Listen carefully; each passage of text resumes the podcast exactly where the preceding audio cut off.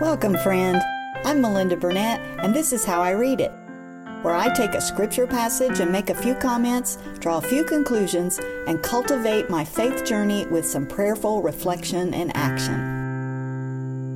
This is our series on Luke, and in this episode, we are reading Luke chapter 8, verses 1 to 3. In this passage, Jesus traveled and proclaimed the good news. His disciples are with him, along with a group of women who are mentioned by name. This is one thing we note about Luke, the author, and appreciate is that he is constantly, through his mentioning the names of women, revealing the importance they have in God's kingdom. Jesus was on a mission to share the good news about himself, about the forgiveness God offers.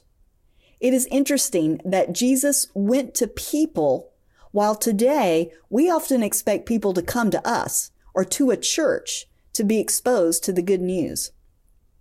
What I notice is that the good news is mobile.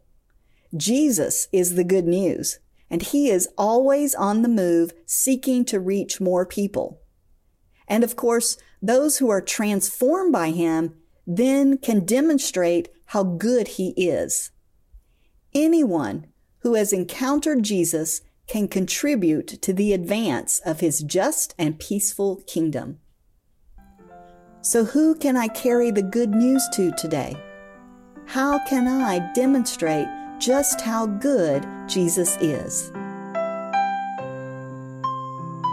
Thanks for hanging out with me. This is how I read it. Music composed and performed by Janet Burleson Wiseman.